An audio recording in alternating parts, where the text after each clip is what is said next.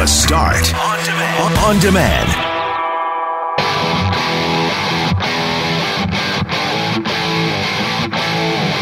Good news for Manitobans looking to take a little staycation. The Manitoba Chambers of Commerce have extended the TRIP, the Tourism Rebate Incentive Program, from August 26th to September 12th. Back to school is not too far. We talked to the sleep doctor at the University of Manitoba about getting your kids back on a regular sleeping schedule. Twitter slapped a manipulated media label on a liberal post. We talked to a professor of new media on whether or not this was a good thing. And a video has resurfaced of Dave Grohl performing with his 12 year old daughter back in 2018. They've since performed on stage together a handful of times since then, but that was the original.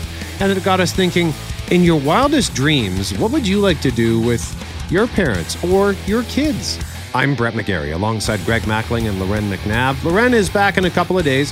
We are Mackling, McGarry, and McNabb. And this is the Tuesday, August 24th podcast for the start.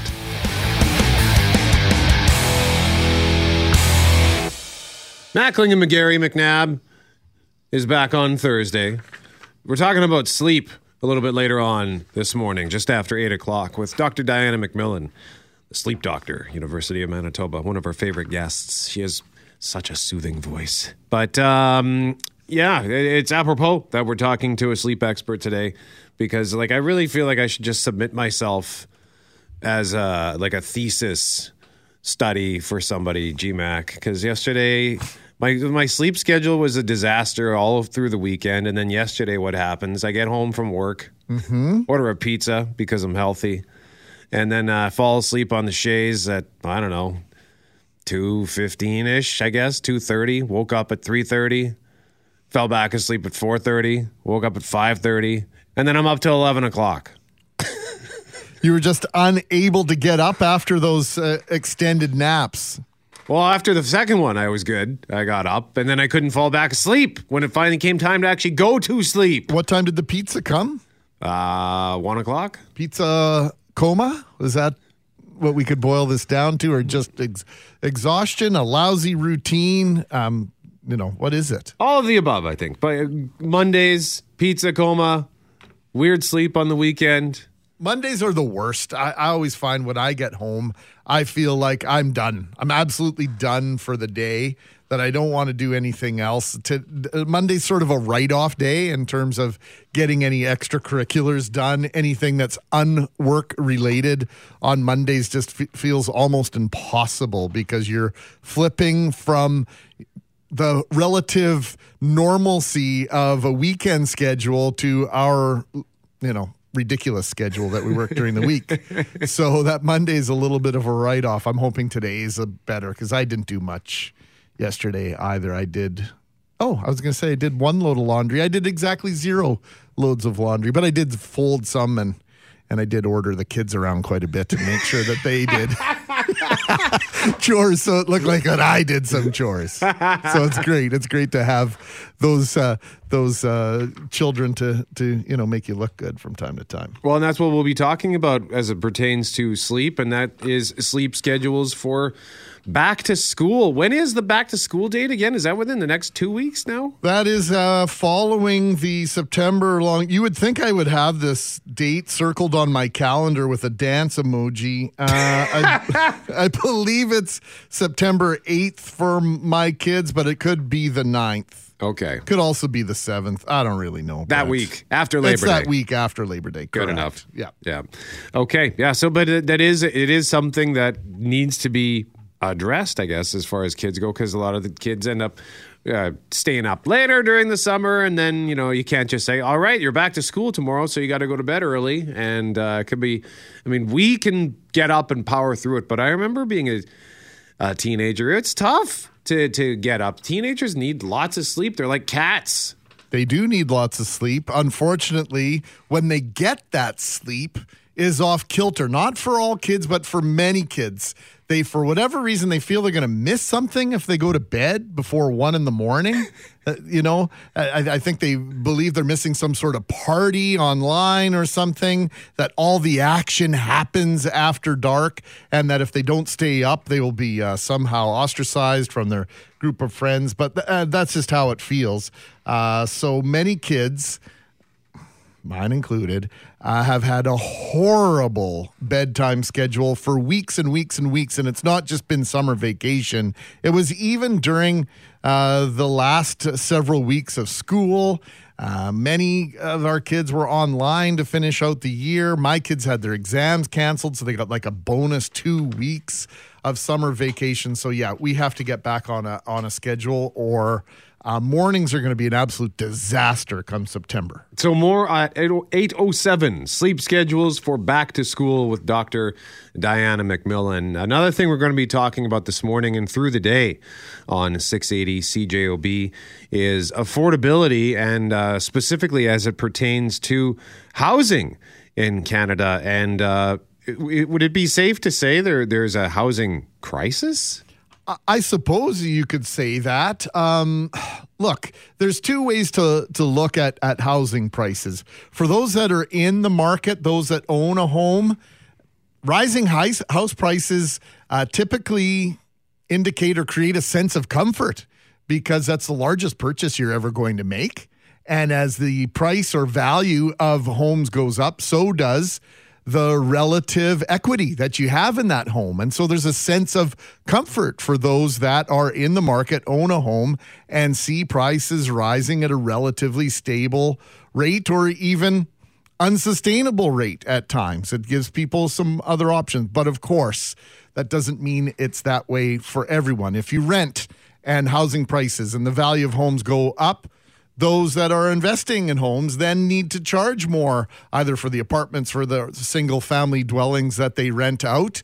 So that becomes a problem. And then if you'd like to get into the housing market well if the price or value of homes is going up two three four five percent a year that means the amount of money that you need for a down payment keeps going up and up and up and it might make it impossible for you to enter the marketplace. So there's really two sides of it, Brett. We're going to concentrate on the side, I think, uh, today, the barriers in getting into the market for young people, for people of all ages who have decided they want to buy a home, but realize it might never happen for them. Yeah. So the, if you want to get into a house, for example, or a home, you need to have a 20% down payment if you want to avoid fees from the uh, CMHC. What is that? The uh, that's a mortgage Canada insurance. Mortgage and Housing Corporation. Yeah. Okay, so uh, in Winnipeg, the average price right now is three hundred and twenty-one thousand dollars. So you would need twenty percent of that. So that, what's that? Over sixty thousand dollars. Once again, if you want to avoid that extra fee of the house insurance from CMHC, yeah, it's it's a ton of cash.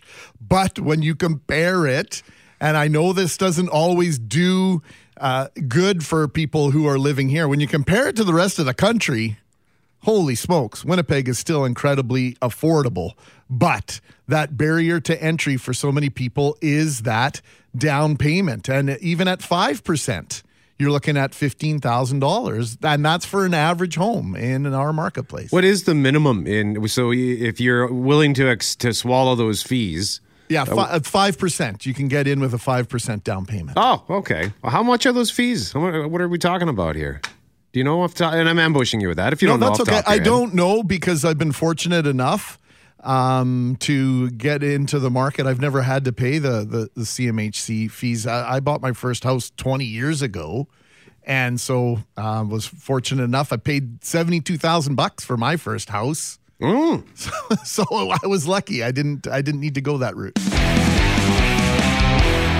Mackling and McGarry McNabb back in a couple of days, and here's the media release from the Manitoba Chambers of Commerce that was sent late yesterday morning, so it happened after our show.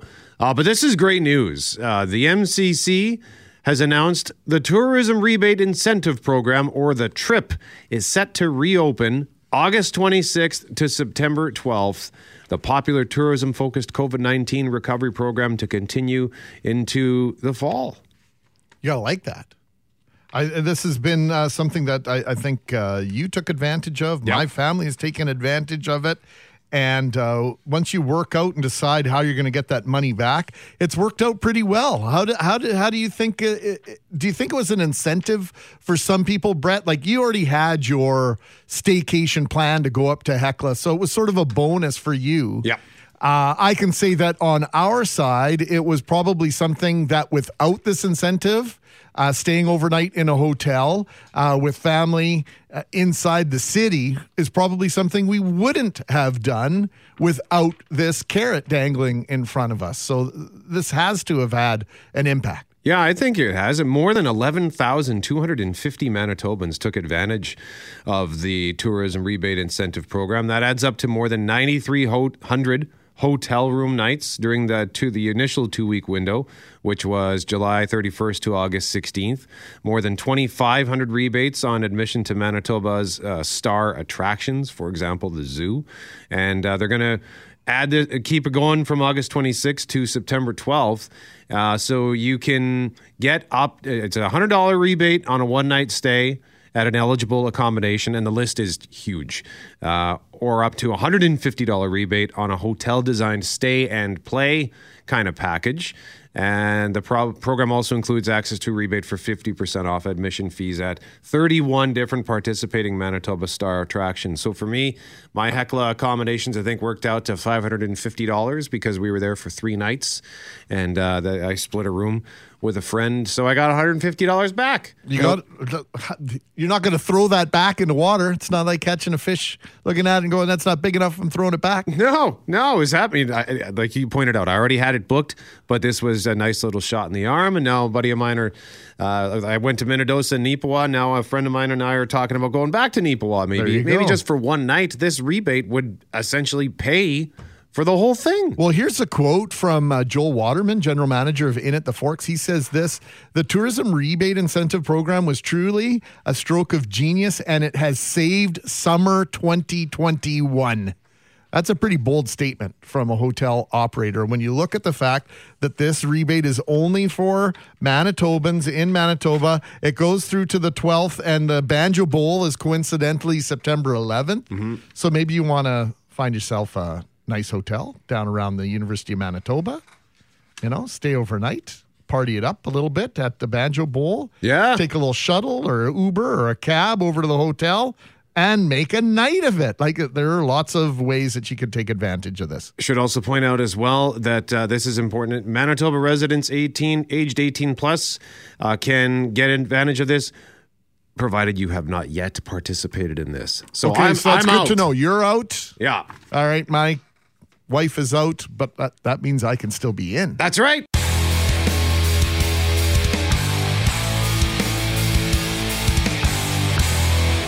Doctors Manitoba wants mandatory vaccinations for all healthcare workers. Now the president released a statement that says, quote, when you consider the threat posed by COVID-19 compared to how safe and effective the vaccines are, requiring employee immunization is a necessary next step.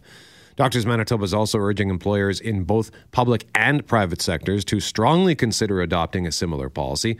When asked about mandatory vaccines, Manitoba's Chief Public Health Officer Dr. Brent Roussin hinted that more details on vaccine requirements are expected this week, but he gave no further details.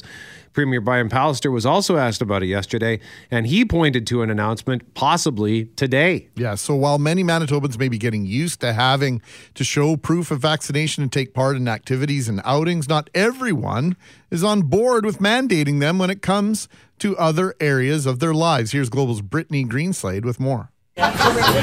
From dining indoors with a friend to catching a long overdue football game, Manitobans have needed to be fully vaccinated and show proof before taking part. And a recent survey shows the majority believe those requirements should stay in some places. places where people are kind of in short um, uh, for a short amount of time in close proximity. Um, you know, so being on an airplane, uh, being at a sporting event or, or some sort of cultural event or something like that, people are most likely to, you know, say, yeah, you definitely need to be vaccinated to go to something like that. But when it comes to mandating vaccinations in workplaces, the Probe Research Survey found many feel it's a step too far. That's where it's been a little bit uh, a little bit more fraught, and public opinion isn't quite as uh, strong on it. So, about four and you know four and ten say that you know their particular place of work, they would expect that a you know vaccination would absolutely be required. Manitoba universities and even some large employers like True North Sports and Entertainment and the Royal Bank have mandated vaccinations for staff and workers. But the Canadian Federation of Independent Business says not everyone is on board. There's a lot of mixed sentiment out there. Certainly, you know, the vast majority of our members have been encouraging their staff to get vaccinated and fully vaccinated. But implementing policies in your business or for your customers is, is a really, really difficult proposition. However, CFIB says more would be in favor if it was a provincial plan instead of one businesses have to figure out on their own and if it would prevent further lockdowns, which many say they wouldn't survive. Certainly, I think the appetite for a mandatory vaccination policy for different sectors increases not only as, as the risk does, but certainly if they're staring down a fourth wave of restrictions. Which all are hoping to avoid. Brittany Greenslade, Global News. So, question of the day at cjob.com since yesterday has been this Would you like to see mandatory vaccines at your place of work? Four options here. And Brett, so far at cjob.com, the most popular option I would quit if they required it. 42.5% people saying that. 33.3% saying I would prefer it. Yes, and I won't stay there without it say 12.5%. And no, it doesn't matter to me, almost 12% of respondents. So I would, uh, I think I, I guess. I guess I would lean towards I would prefer it. I'm a little surprised at the 42% uh, and I would quit if they if they required it. But we're now starting to see, Greg, uh, more and more uh, vaccination policies uh, making their way across the country, such as in uh, British Columbia, which uh, made an announcement yesterday. That's right. So they're saying by the middle of September, September 13th, there are places that you are going to have it have to have had at least one dose of the vaccine in order to attend. That includes indoor ticketed sporting events, indoor concerts, indoor theater, dance, symphony events, restaurants. Brett, that includes indoor and patio dining, wow. nightclubs, casinos, movie theaters, fitness centers, business offering indoor high density group exercises and activities, organized indoor events, uh, example, weddings, parties, conferences, meetings, and workshops, and discretionary organized indoor group recreational classes and activities. And then by the middle of October, to do those same things, you're going to have to have your second shot of vaccination plus seven days since you had it in order to qualify uh, to get in and uh, participate in those things. So BC really stepping things up uh, a notch or two compared to some other jurisdictions across the country. And when you look at another headline at globalnews.ca that reads, We're in big trouble. Doctors worry Canada's fourth wave of COVID 19 could be the biggest yet. Uh, I'm not surprised to see more jurisdictions uh, sort of dropping the hammer on the vaccination policies. The, the restaurants and stuff like that, I, find, I was surprised to see that included, but I won't be surprised if that ends up being uh, mandated here in Manitoba. But of course, you can let us know what you think at 204 780 6868 and weigh in on the question of the day at cjob.com. Mackling and McGarry, McNabb back in a couple of days. Greg, a video from 2018 has new life thanks to Twitter. Yeah, it's a performance from Dave Grohl's daughter, Violet, at a fundraiser that was held back in 2018. It was inspiring people yesterday. I guess folks looking for a timeline cleanser. Boy, does it ever deliver. Proud Papa Dave on the guitar, strumming out When We Were Young by Adele as his daughter dazzles the crowd. Everybody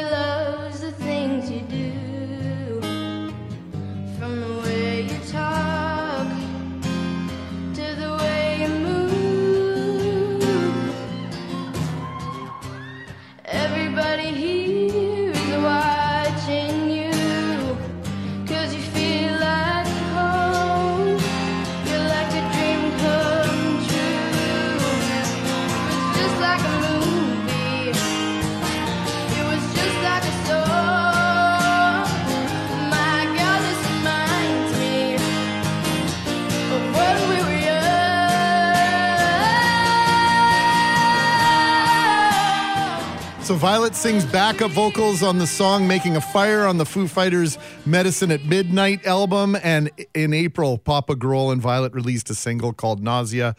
So special, Brett. So we're asking the question this morning in your wildest dreams, what would you like to do with one of your parents or one of your kids? So let's go around the horn here. We got Cam Poitras. Let's start with Mr. Poitras. And first of all, Cameron, welcome back and congratulations on now being a married man. Yeah, well, thank you very much. It's a little, uh, it's taking some getting used to. It's a weird thing to say that I have a wife right now, but uh, it's pretty awesome. So I understand you also got a my wife from uh, Christian O'Mel. I, I, did. I actually made a promise because that's like Christian O'Mel's catchphrase, and I, I actually promised uh, my wife that I wouldn't actually say that during the toast. Um, and so I uh, called in, I called in him, and I, I, just pointed at him, and he he, he delivered, and we didn't even need to rehearse. He knew that he had to say that. So uh, fantastic. Um, uh, well, I, you know, my dad, he's got he's got mobility issues right now, and uh, I, I would just like to go somewhere like in if I would could do anything, I would just like to go somewhere with my dad, my two brothers, uh, their partners as well, um, and of course my wife, my wife, and uh, we'll just go somewhere the with, with all of us and, and you don't know if it's Disney World or if it's Vegas. It doesn't really matter. I just want to be able to go with all all of us and my dad and kind of have a, a, a great trip. So yeah, that's if I had to pick anything, that's what I would do. That sounds cool. Jeff, yeah. Jeff Braun, what about you? Yeah, my parents are getting on in years as well, and a family cruise would be a nice thing to do one more time, I think, because both times we've done that with the family, we've really enjoyed it. But I mean, I haven't seen them. It'll be two years at Christmas since I've seen them at all. So just going home for Christmas uh, this year, or going to their home for Christmas this year, will be enough just to see them for the first time since 2019. 2019. Wow. It's a long time. You're, you a lot of people having to wait a long time to see their families over the last couple of years. So uh, that'll be swell. Mr. Mackling, what about you? Well, I was struggling with this a little bit, even though I put it on the table. I didn't have an automatic answer by any stretch of the imagination. So, um, my grandfather used to be a member of the Barbershop Quartet Association uh, here in Manitoba and was an incredible singer. And my dad always thought it would have been great if my brothers, I have three uh, or two brothers, there's three of us, and my dad, if we could have formed our own quartet and learned at least one song to perform for my grandpa. So uh, if uh, the the time continuum or however you uh, phrase that, if if anything was possible, it would be to get my two brothers together and my dad, learn a song, and somehow perform it for my grandpa. Oh, that's cool. Okay. Mr. Forte, what about you? Well, mine is so simple. I'd like to take my parents to the VIP theater. I have not seen a movie with either one of my parents. I, my dad, I was a kid. I don't remember what movie. My mom would have been uh, Live Free or Die Hard. that was the last last movie I saw there. yeah, yeah my, my dad's never been to the VIP theater. He hasn't been a movie in forever. And I think it'd be awesome to take him there, especially, you know, you can order a little food before the movie. You get the big, nice chairs and just relax. Just take it easy. Just take it easy. Just take it easy, man. What about the landmark cinemas? The, the, the chairs of the Cineplex are good, but those landmark recliners, dude. I don't know. I, you know. Last movie theater I went to was Famous Players at uh, KP, the you know the old dingy yeah. theaters. So you're very committed to Kildonan Place theaters. I saw all my big movies there too when I was growing up. All the big movies I saw. That's there. my childhood right there. Yeah, for part, for a time, yeah, that part. was the theater in in Winnipeg. Jeff Braun, would you uh, agree with that, or would would you even wait? Kildonan Place. Which theater? Kildonan Place. I don't think I've ever. I've never been to Kildonan Place, so no. Well, you but you you live it like you don't even cross Main Street, do you? Like, do you ever venture east past Main Street? Uh, not if I don't have to. I mean, there's nothing over there that don't have anywhere else in the city. So I don't know. Coming from Altona, it was always you know Saint Vital was the first big theater in the city. That's the one we always went to. Okay, uh, for me, I would like to. Go, I'd like to go to a college football game with my dad with Smash Gordon, uh, and I, like an American college football game, mm. and probably somewhere in like Heartland. America. Like I'm thinking the Nebraska Cornhuskers jumps to mind. For Good choice. I know that uh, our buddy Evan from Lux Barbecue is a big Nebraska Cornhuskers fan. He and his his pal Jay like to get out there often, and they say it's an amazing experience. Not just because of the football, the stadium looks nice, but that's that's a place where like that that is religion sure down there and when you see the size of the crowds for those football games the challenge of course would be to get my dad on a plane So You can always drive. That's a that's a doable Yeah. drive to No. to Lincoln, Nebraska. It's twelve hours. not doing it. No. No. Okay. So it would have to be a plane or bust. So Smash Gordon, if you're listening, we got to get on a plane and go see a college football game uh, at some point. So let us know what you would want to do with either one of your parents or your kids for a chance to win bomber tickets for this Sunday, Sunday nighter versus Calgary. 6 p.m. kickoff, I believe, GMAC. That's right. And four o'clock, uh, our pregame coverage gets underway, and the Blue Bombers announced. I, I saw it for the first time yesterday. Twelve dollar tickets. It's Family Day, so twelve dollar tickets for kids twelve and under.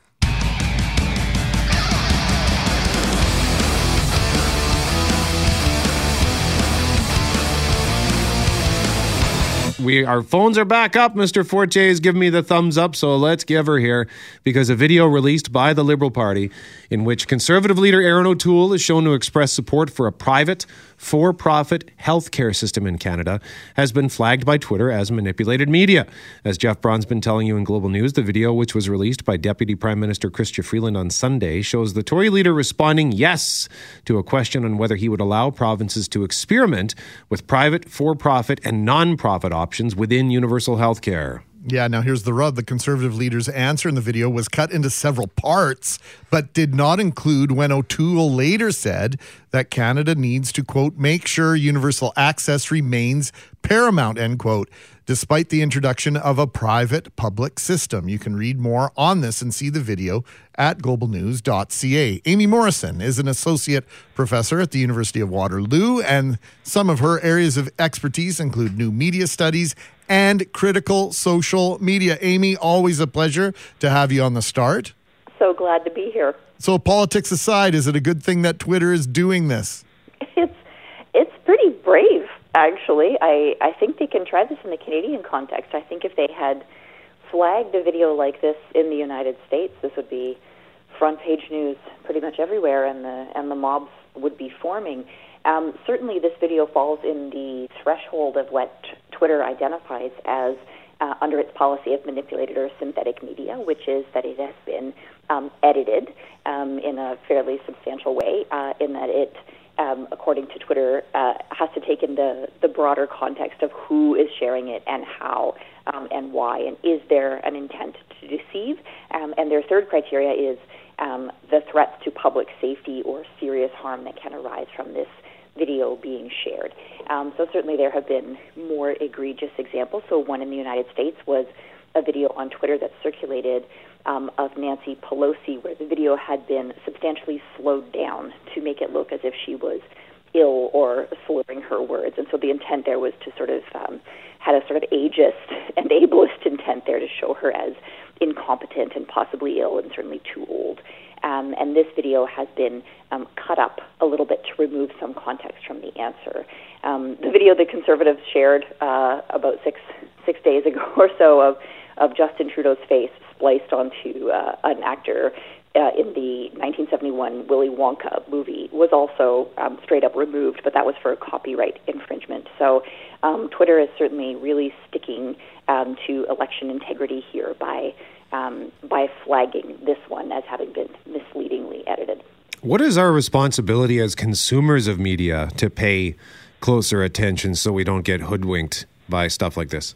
Well, I think in this video um, in particular, you can see where the edits are happening, right? So there'll be a kind of uh, a flowing image of Erin O'Toole speaking and giving his answer, and then you can see his head is in a slightly different spot. Now that indicates a jump cut, right? So there will be some film that has been removed in between where his head is in one place and where his head is in a slightly different place. So we tend to, our eyes tend to gloss over those if they're smoothly done, but you can see where they happen. And when that you see that, you can tell right away that the video has been edited. And once you know that, you can search just the broader internet for Erin O'Toole interview um, July 2020 um, public-private healthcare. Now, if you Google that, you'll probably get to the original interview that you can watch in its lengthier glory, and that will give you the context. I certainly encourage anyone who's who's watching these like short snippets of context of of context removed videos that are are happening in these like little bursts, especially if it's being shared by an opponent instead of by a friend, um, I would be more likely to look up the context of that than the original video. Aimée, the Prime Minister yesterday said and encouraged Canadians to do exactly that to look for the original video. Is one way to get around this or one way to protect those who may uh, fall uh, prey to these uh, videos? Is one way that, that we could get around this would be for t- for Twitter to make sure that yeah, if you post the clip, that's one thing, but you also have to include a link to the original video. Mm-hmm. Yeah, I mean the reason that it's these short little clips that are included is that these are sort of tweet length advertising pronouncements that are intended to sway voters. Um, this is a negative ad, right? This isn't an ad that says.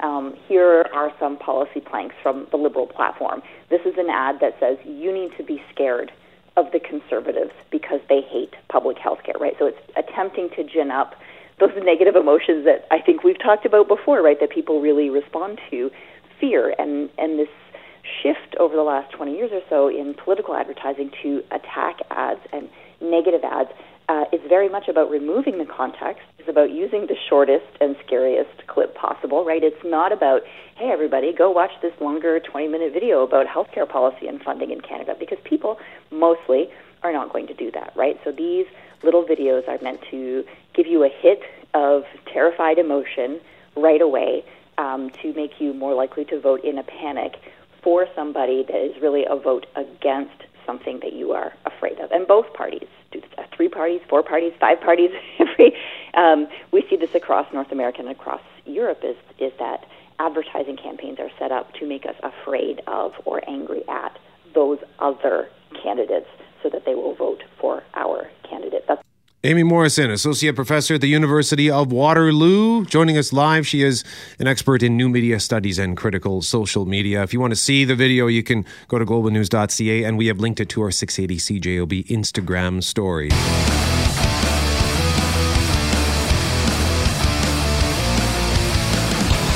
Mackling and McGarry McNabb back in a couple of days as housing prices soar across the country. Winnipeg has not been immune from an affordability crunch, whether it be the average cost of a home, which now sits at just over 320 grand in our city, or the cost of renting a house or an apartment.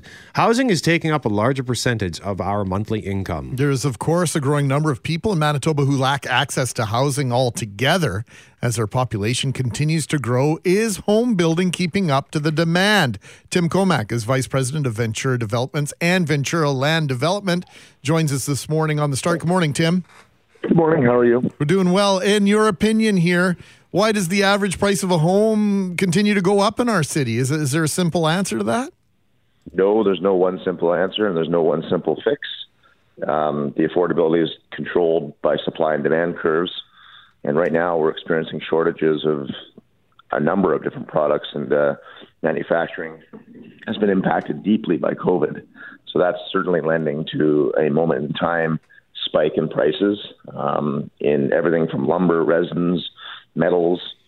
Um, every corner you turn around, there's a price increase coming towards the industry, and so we're under siege in that way. Um, and so there's no one short, easy fix or answer either. How does the average home or condo price affect the rental market? You know, that's a good question. Um, people aren't able to enter the market as easily, and so as prices have started to spike and escalate over the last few years, especially in the last two years, um, people have been put onto the sidelines and they remain renters, and so there's been a small increase in, I guess, the consumers that that can't afford to buy a home that now ultimately end up entering into the rental market. So, Tim, uh, when we met you several years ago, it was because you were battling the city to get an infill development approved by that body, and uh, you were successful in that endeavor. How how large a role can infill play in alleviating this cost crunch?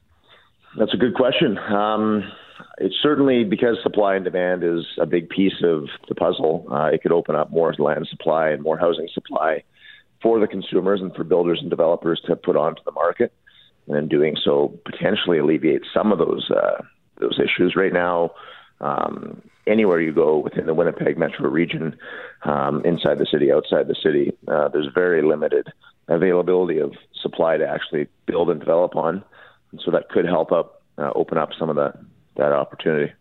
By the way, that infill uh, that was was that McMillan and Harrow. Yes, sir. Okay, I well, I lived right across the street from there at Corydon and Harrow. You guys did a really nice job on that. That uh, that fresh. There were concerns it was going to bulk up the neighborhood or whatever, but the, all that was there was this ugly, empty lot. So uh, I think that really uh, gave the neighborhood a boost. So good job. Um, Thank you. What other solutions are there? Well, really, it's uh, it comes down to government. Um, the federal government's responsible for housing affordability ultimately, and they have tools such as CMHC, Canada Mortgage Housing Corporation, that can create policy that can assist in it. Um, they have a couple of good programs in place right now that could be leveraged, um, and then interest rates through the Bank of Canada. That's certainly something that impacts affordability. Builders and developers work on margin, and so ultimately the costs that are being thrown at us, we're ultimately in the end just putting a margin on it, and so we can't um, utilize many leverages and tools to bring that price down, um, but municipal and provincial governments can help as well. Uh, Province Manitoba has done a good job. They introduced Bill 37, which I believe will help um, speed up the approval process on larger scale development projects and, and help get some flow of inventory moving. Uh, between the province, the Fed, and the municipal government, they need to look at how they can also approve very large scale infrastructure projects that'll help bring on land supply. Examples are Chief Peguis uh, Trail extensions, the water treatment plant uh, on the north side of the city, um, extending Bill, uh, Bill Clement Way, William Clement Way. Things like that would help open up available land supply. With infrastructure projects that developers uh, and landowners don't have the ability to initiate themselves, and quite frankly, with the cost of them, hundreds of millions of dollars, sometimes billions, it's not within their purview to be able to initiate those projects. So those types of things can really help open up land supply and, and then designation of land. I mean, city of Winnipeg and the province of Manitoba can look down at uh, the land inside the perimeter and, and look at ways that they can bring more residential land forward for development, and uh, in doing so, create a more competitive marketplace. And that might also, as well, help alleviate some of the pressures on uh, on price escalation. All right, Tim, we appreciate your insight into this. Tim Comack, Vice President of Ventura Developments and Vice President of Ventura Land Development. We appreciate your your time as always. Have a nice day.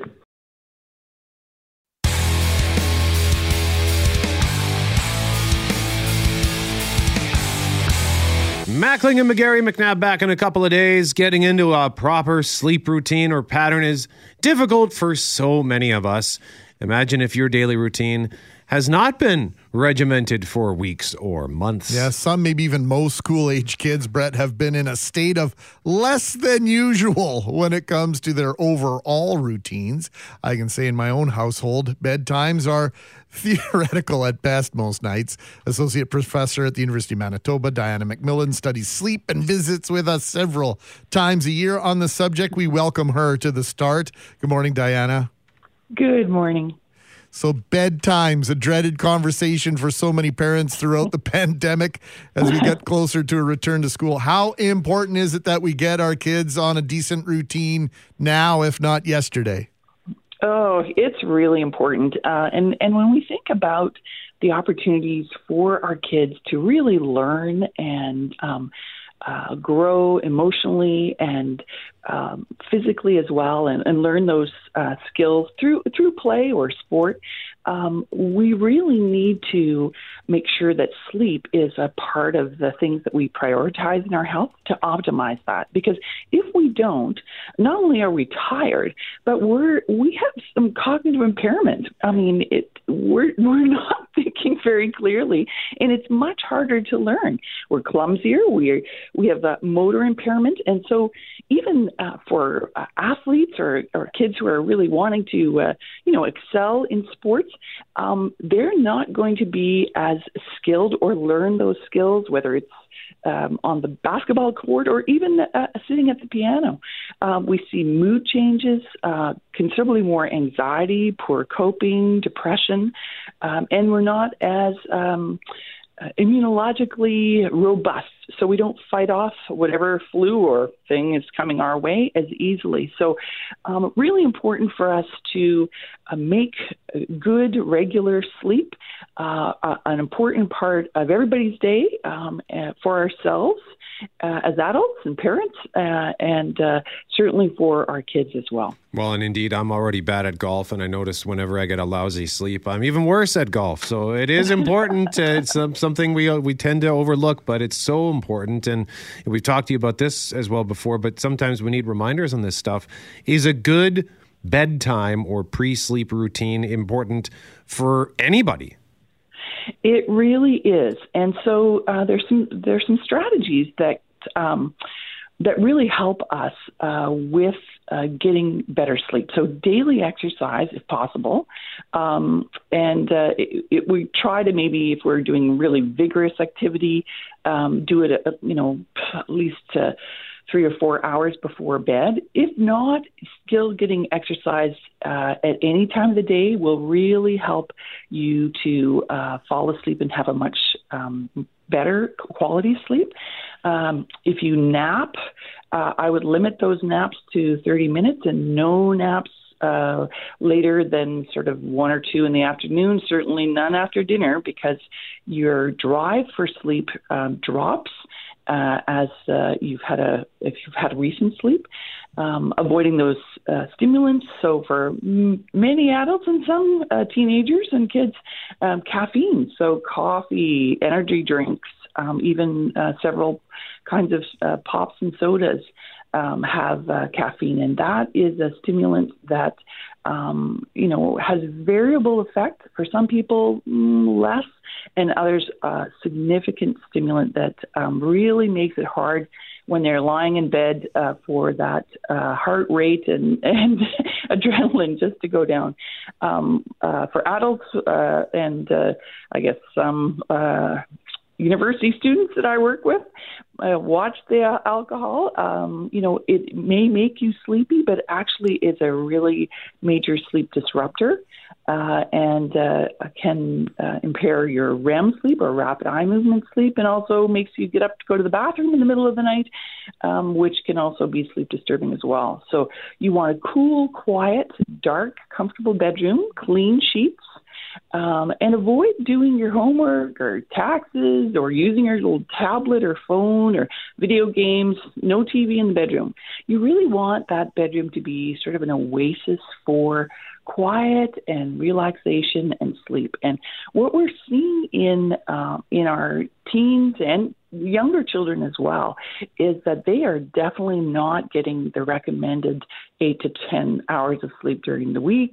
Um, and we see 43% of 16 and 17 year olds are sleep deprived. So, you know, going to school sleep deprived is really a strike against your ability to, you know, take in the information that's presented. And one in three teens have trouble falling asleep. One in three have struggled to stay asleep and uh, stay awake during class. So it's it's really important that we sort of make this a, a, bigger priority. The other thing is trying to gear down, adopting a really nice, relaxing bedtime routine. Um, you know, for younger kids, uh, um, sometimes having a bath or shower and that story time. And for older folks, uh, too, you know, having a, a nice, relaxing bath as long as your maybe hair doesn't stay wet overnight. um, but, you know, keeping to that regular bedtime and wake time, even on weekends, if you have a, a tendency to, to struggle with, um, you know, falling asleep and, and staying asleep, that regular uh, wake time and, and regular bedtime really, really can help uh, as well. And um, for our kids, um, you know, those that are sort of between 5 and 13 years of age, they should be getting 9 to 11 hours of uninterrupted sleep. And for our 14 to 17 year olds, it should be, you know, 8 to 10 hours of uninterrupted sleep every night. And what I'm seeing is, that's not that's not what's happening. And for adults, you know, um, seven seven to nine hours on a, on a regular basis. And uh, it's it's challenging. I mean, the the pandemic's thrown a few additional spanners into the works. Sure. Um, but but we really need to um, put ourselves in a good position to try to um, to get better sleep because our our day will be um, better, our household will be happier, uh, and um, you know we'll we'll be more effective and uh, um, less reactive on the playground as well. Um, not so many trips to the principal's office. Well, you see, G Mac, the Twin Towers, you're always lamenting the fact that the boys sleep in so late. Diana McMillan just says the boys need it, so you got to let them sleep. All right, I just don't like when they start the sleep because it means they end the sleep much later. They might get the prescribed amount. When they do it is is objectionable at this point.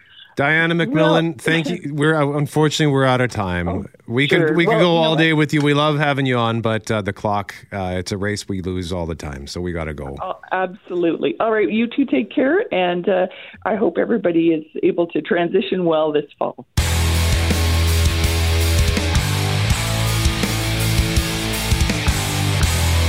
Mackling and McGarry, McNabb is off today. Reminder that we have Blue Bomber tickets to give away for Sunday, this Sunday, August 29th, IG Field. Bombers taking on Calgary Stampeders, and we're asking you in your wildest dreams if you could do something special, something unique, something fun with maybe your mom, your dad, or with your kids.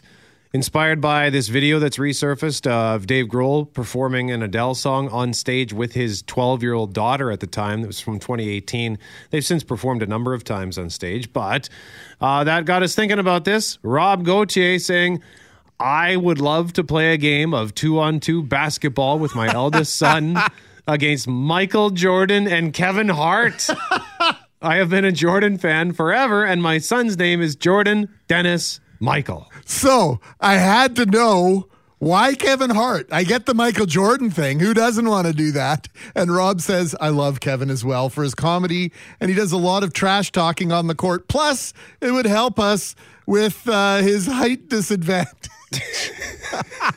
so really, really thinking it out there, Rob. I, I dig when uh, people take their le- level of thinking to the next level. So tell us a story for a chance to win the bomber tickets. We'll give them away just after 9:15. In the meantime, we got to continue the conversation that we started earlier this morning at 6:15. Exciting news from the Manitoba Chambers of Commerce as they are announcing that the Tourism Rebate Incentive Program, aka the TRIP, is set to reopen August 26th to September 12th. We're joined by the president and CEO of the Manitoba Chambers of Commerce, Chuck Davidson. Mr. Davidson, good morning to you, sir. Good morning, Brad. Good morning, Greg. So you, you hinted at this the last time that we spoke, and you've pulled the trigger.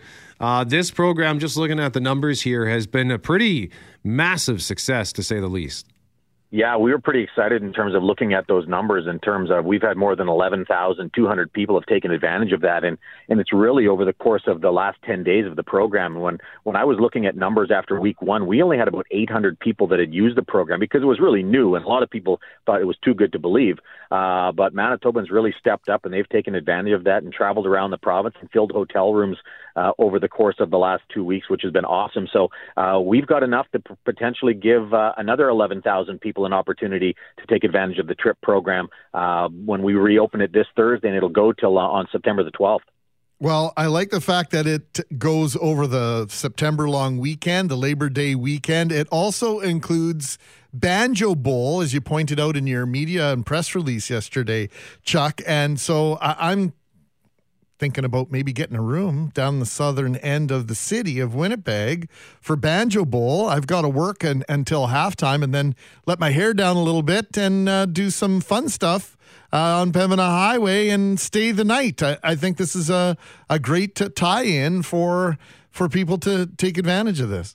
Well, that's exactly what we were looking for. We wanted people to take advantage of these last week of, of, of summer for the most part, and then obviously the September long weekend. We were looking in terms of how long do we think we can go till. And when I saw that the Banjo Bowl was going to be here, obviously we want to fill the stadium for the Bombers, and if people want to come in from out of town, you know, Manitobans, and, and do exactly that, stay at a hotel and take advantage of that, we thought that'd be a perfect tie-in and hopefully a great end to this program as well. So again, though, the challenge that we're going to have, if we have the uptake that we've had uh, over the course of this past week, we need to make sure that we've got enough rooms and enough dollars left in the program to be able to get the Banjo Bowl because people have been really uh, excited about this program, taking advantage of it, uh, and we couldn't be more thrilled with the, the response that we've got from Manitobans. And a reminder, Chuck, where is the money coming from?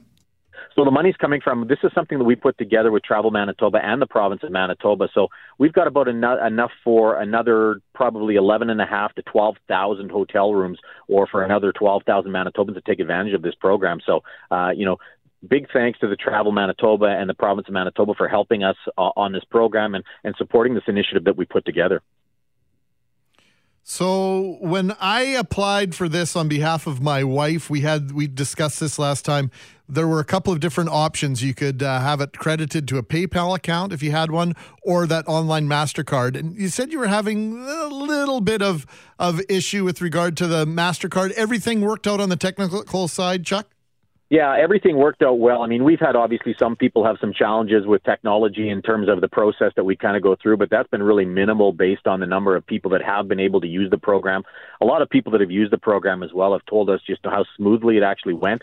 They put in their uh, invoices and were receipted their dollars uh, sometimes within 12 hour time frame. Wow. So we try to get it done within 48 hours, but uh, the turnaround with the partner that we have at SNP, who are the partner that we have on this program, uh, has been tremendous in terms of uh, you know responding to some of the concerns that people have, making sure that uh, we're responding and trying to get those dollars back into their pockets as, as quickly as possible. So, and the great thing about the program too, and the one thing that you know, while we were able to rebate almost over a million dollars, what we know is invoices for those hotels and for those accommodations was almost two and a half million dollars. So as when I when I look at that and I think about you know if if someone went to Hecla and they may have taken advantage of the trip program. They spent additional dollars. We think there's probably a five to one or almost a six to one, um, you know, difference in terms of the amount of dollars that was spent as a result of this and the rebates that have gone out, which is tremendous for the Manitoba economy and specifically for the hotel and the hospitality industry. Well, we, oh, go ahead, Brett. I was just going to say, uh, you mentioned Hecla. I, that's where I was and happened to take advantage of it. I wanted to say thanks to Lakeview Hecla Resort as well because they were super accommodating with us uh, because we checked ahead of time and then we checked when we got there. Like, are you going to be able to split the receipts so that we can claim these individually. And they were uh, super helpful with that and went uh, the extra mile for that. But uh, Chuck, seeing as I have already taken advantage of this, if I go do something else, like say go back to Neepawa next weekend, can I do this again? Well, unfortunately, we're trying to keep this so that one person can only do it. So, but if you have somebody else in your group that hasn't taken advantage of the program, we would encourage them to do so. So, you know, that's the way that we're trying to do this to have as many people have the opportunity to to see this uh, to get this benefit, uh, you know, as much as possible. The one advantage, the one thing that I would tell people as well, book early. Like we keep hearing that a lot of the facilities are are booked solid. Like places like Hecla, Hecla was our number one draw in regard to this program, followed by Riding Mountain. So, uh, you know, people wanted to take advantage of this program. There's no question about this, but book early to make sure that you can get a room because hotels are filling up quickly. Uh, Chuck, uh, before we let you go here, we've been really talking almost exclusively in the last few minutes about hotel rooms, how this program applies, but it's not just hotel rooms, it's also uh, star attractions in the province. Yeah, no question about that. So if you wanted to go to somewhere like the Manitoba Museum or the Art Gallery, uh, any of those kind of places, you know, the number one uh, for attraction was the zoo. Uh, we had more than uh, I think it was close to 1,200 uh, uh, receipts and invoices came in from the zoo, and people took advantage of that. So again, a simple program. If you go to any one of the star attractions, the list is on our website at tripmb.ca. You get a 50% rebate off your cost of your admission. So again, if you, if you don't want to go to a hotel stay and you just want to take the family for an outing, uh, you can take advantage of the program as well. So. Chuck Davidson, President, CEO, Manitoba Chambers of Commerce. Thanks for the time and access as always, sir. Much appreciated. Thanks, guys and we you know we've talked about this a couple of times in recent weeks but we had to make sure to mention this again. Maybe you've been on a summer vacation for a couple of weeks and have been completely unplugged and were unaware that this was a problem but or pro problem a program between July 31st and August 16th well now you've got another shot August 26th to September 12th the website tripmb.ca and it really is as simple as it sounds. You go to that website, you take a picture of your receipt, you type in your name, you type in your email address, you upload the pic, and that's it. You don't have to fill out a form, you don't have to donate blood, uh, nothing. It's just it's just snap 2 days later you get your rebate. It was less than 3 minutes. To upload everything and to fill in the information that they ask for. It's very uh, unintrusive, very uh, smooth operation without question. And I want to thank Chuck for bringing to. Um, join us. I texted him just after six o'clock, figuring he'd be in the gym. He said, "Yeah, you caught me just between my sets of squats and preacher curls." Wow! So, Chuck, uh, way to keep up the uh, routine, partner. That's dedication at 6 a.m. And uh, good for you for knowing that that's where Chuck would be at 6 a.m. Um, and if if you do go with the prepaid credit card Yes. uh, option, and you're wondering like, well, how am I gonna how am I gonna spend this? Like, Oh, yes. just get a gift card. Just get yourself a gift card. I, I Purchase I, it online, right? Because it's a virtual. They- Uh, it says it needs to be done online, but I was able to do mine in person. Uh, I bought a gift card at the King's Head. He just punched the number in Beautiful. to the terminal, and it worked. So, uh, but you can also do it, you know, they, and they are recommending that you do it online. But yeah, piece of cake, no Love problem. it.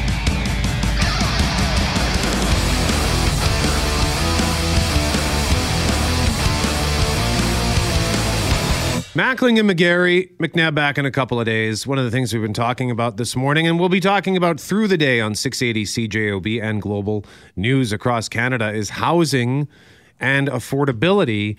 We spoke to Tim Comack from uh, Ventura Developments just at around 750 as it pertains to housing costs. And Greg, uh, Joanne, I believe it was, sent us a uh, note about her daughter. Yes, and this has been super common uh, over the course of the pandemic. And it had started before that. Uh, one of our uh, common friends, Brett, uh, ran into it last year and uh, the year before as they were trying to acquire a home. And that's these bidding wars and houses going for several, sometimes tens of thousands of dollars over asking price. And Joanne says this My daughter is one of many who are not able to buy a home right now. Her and her a boyfriend have tried all year to no avail. The houses they bid on went from 70 to $110,000 over asking price. They are so disappointed, but have given up to get out of their apartment to a house with a yard for their pooch. Then I have to begrudgingly uh, listening to all the people I know who have sold their rental homes and laughed all the way to the bank. Yeah, I'm so happy for you. Groan. That's from uh, Joanne. $110,000. My goodness. Uh, so even if I wanted to get back into the housing market, even if I had the down payment to do it, whether it be the 5% and just suck it up and pay the insurance fees, uh, the mortgage default insurance fees, or, or, or uh, just get the 20% to forego those fees, I would need to plan to not only have that, but then be prepared to swallow a massive cost. And somebody pointed this out to me as well because I said, you know, I don't want to own a house again. I was a terrible house owner. so I'm quite fine living in a high rise. There are a lot of condo buildings in my neck of the woods. Mm-hmm. So that, and the mortgage probably affordable, but it was pointed out to me that the condo fees on top of that, it would be like paying a mortgage and a monthly rent for some of these fees. Yep, they can start as low as a couple hundred dollars, but the lower the condo fee, the more curious you need to be about the health and state of the building that you're buying into because remember you become then a member of that corporation the condo corporation you're build you're buying not only your individual unit but you're buying a proportion or a proportionate part of the building itself so if the roof needs to be replaced, you're on the hook for that. If there's a large project on the horizon, you're going to be involved in that and you may not have a say in it. If you're on the condo board, you might be able to vote for it, but if it's approved, then everybody has no choice but to go along with it. And sometimes there are surprise expenses as well. So, yeah, there are a lot of considerations, no question, Brett, when it comes to buying a single family home or buying a condominium, you really have to know the ins and outs of what's going on because inevitably there's going to be more money involved, either monthly or upfront or both, in any circumstance. It's got to be tough for young people too, trying to break into the market for the the very first time. Let's say you're a young couple, uh, and you're just looking for that starter home. Even by the sounds, with the average the average price in Winnipeg at three hundred and twenty thousand plus, what do you figure a low end would cost? I don't. Well, I, 150 grand to live in a, a neighborhood you maybe didn't dream of living in, a home that you wouldn't consider your dream home. And that's, you know, there's a conversation there. I know we've got to get out here, but uh, for the top of the hour, but there's a conversation there as well with regard to expectation about what a first home should look like. Yeah. I, I mean, I think that's something we could talk about over the next several days as well.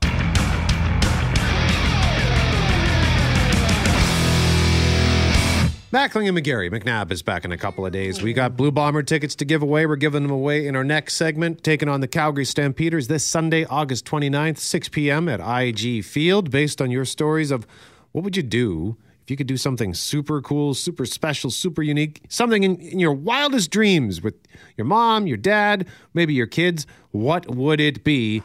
Tell us a story for a chance to win. We're doing that in our next segment. But right now, we want to tell you about an event which has been a staple on university campuses for decades. You remember this, don't you, Brett?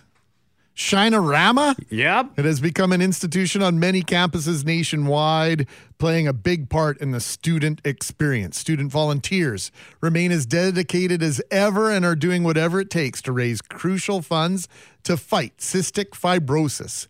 To date, Shinorama has raised approximately $29 million for Cystic Fibrosis Canada. Shinorama began in 1964 as a simple shoe shining fundraiser to encourage first year students to meet new people and give back to their local community during orientation week. It has since grown to include a wide variety of community and campus based events under the Shinorama banner. There's nothing like a good shi- shoe shine, Brett. I have to tell you. I usually get at the airport when I'm traveling. Although I think the types of shoes we wear to school or wore to school back in 1964 vastly different than the ones being worn in 2021. Al- Alyssa Howard is uh, director of public relations for the Commerce Students Association. Good morning, Alyssa.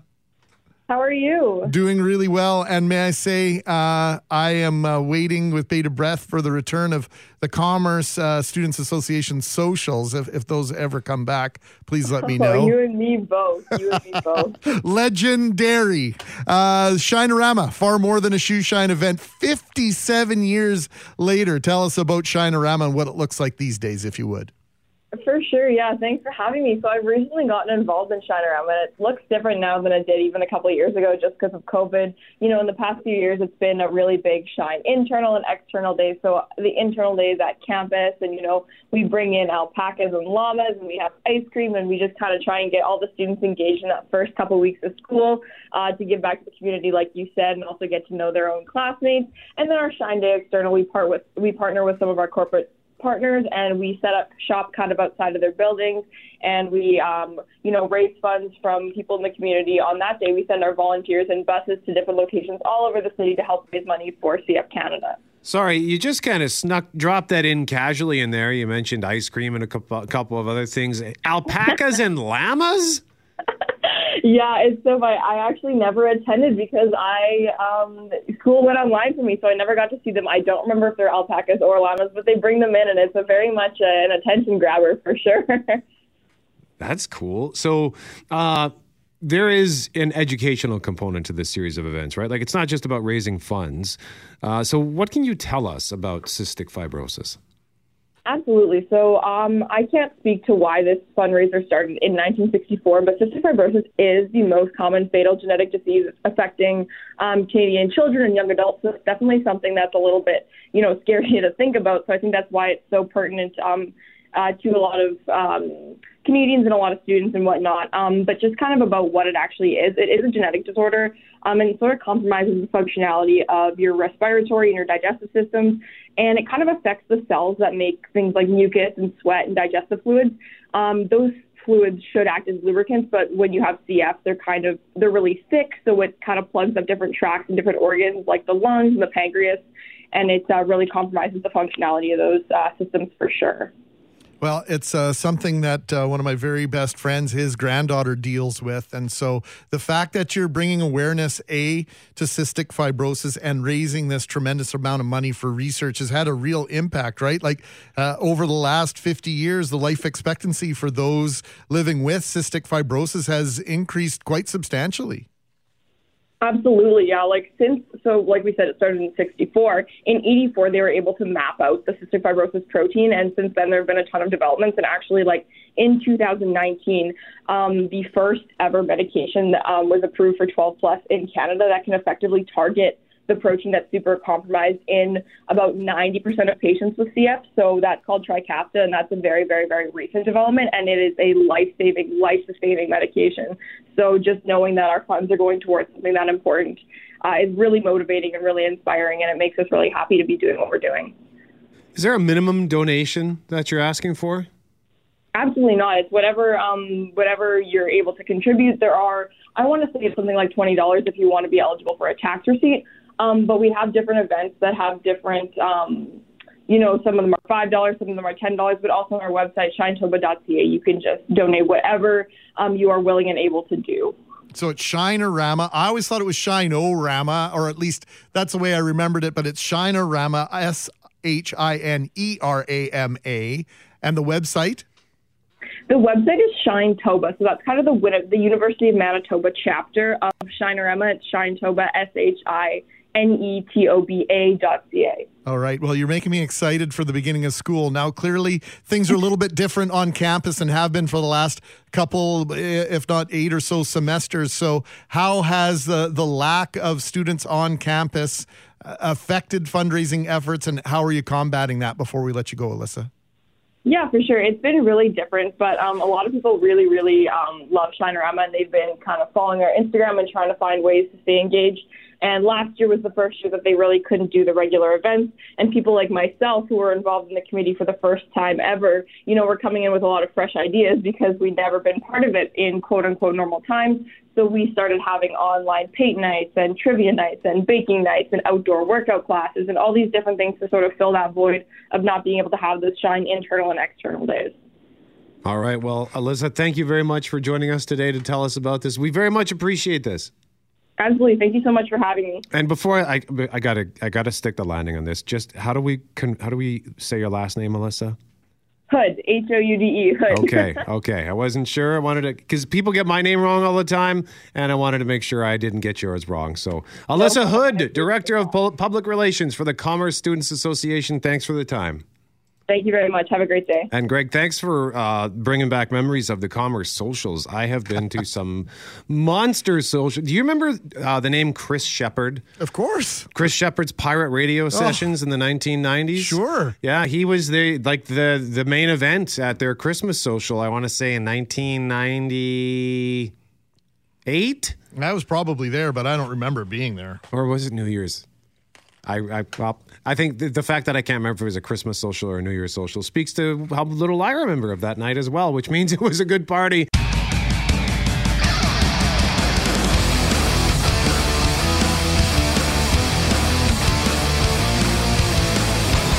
Mackling and McGarry McNabb back in a couple of days. We want to give away some bomber tickets Sunday. This Sunday, August 29th, IG Field, Calgary Stampeders, 6 p.m. kickoff, 4 p.m. pregame on 680 CJOB. And we're hearing the music right now of the Foo Fighters, Dave Grohl, a video of Dave Grohl and his 12 year old daughter, Violet from 2018. They were performing on stage, performing an acoustic version of an Adele song. And uh, that video popped back up yesterday when Rex Chapman, who often tweets a lot of happy things. Mm. Who's Rex, Cha- Rex Chapman, by the way, for those Former that don't know? University of Kentucky basketball star, went on to play in the NBA as well. He uh, quite famous actually for battling uh, addictions, an opioid addiction, and uh, was arrested for uh, robbing uh, Best Buy back in the day. okay. So yeah, so he's got a colored and checkered past, so to speak, but uh, he's turned his life around and has become one of the real inspirational people on Twitter. So we wanted to ask you, what would you do if you could do something cool like that with either your mom, your dad, or your kids? What did Craig have to say? Craig had to say this. What I would choose uh, to do with my children. If I could do anything, I wouldn't, it wouldn't be anything as glamorous of what you've read over the air so far. Rather, I would take the opportunity to teach them how to be of service to others, to help make the world a better place, even if it was something small, such as helping in a soup kitchen, helping Habitat for Humanity, helping a nonprofit animal shelter, anything to teach them that living is not only what you do for yourself, but what you can do for others to help make the world a better place.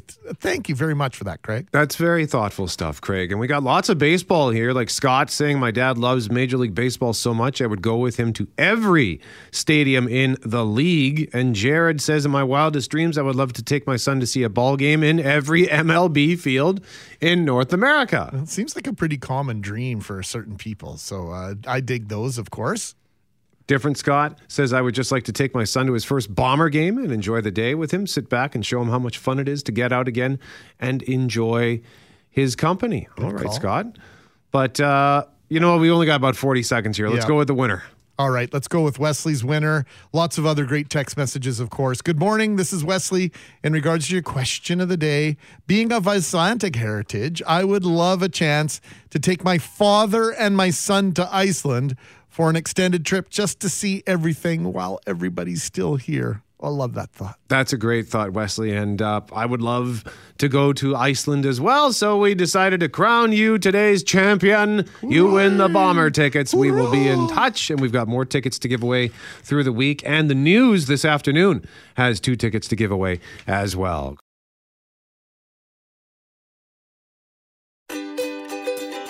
Hey, thanks for listening to the Start Podcast. We are available on Apple Podcast, Google Podcast, wherever you find your favorite podcasts. Subscribe now and never miss an episode. And if you like what you hear, rate the show, tell us what you think. And hey, even tell a friend about the podcast. Be sure to follow us on Twitter and Instagram. Greg is at GMACWPG, that's G M A C K WPG. I am at Brett McGarry, B R E T T M E G A R R Y. And Loren on Twitter is at McNab on Global and on Instagram at McNab on CJOB. Talk soon.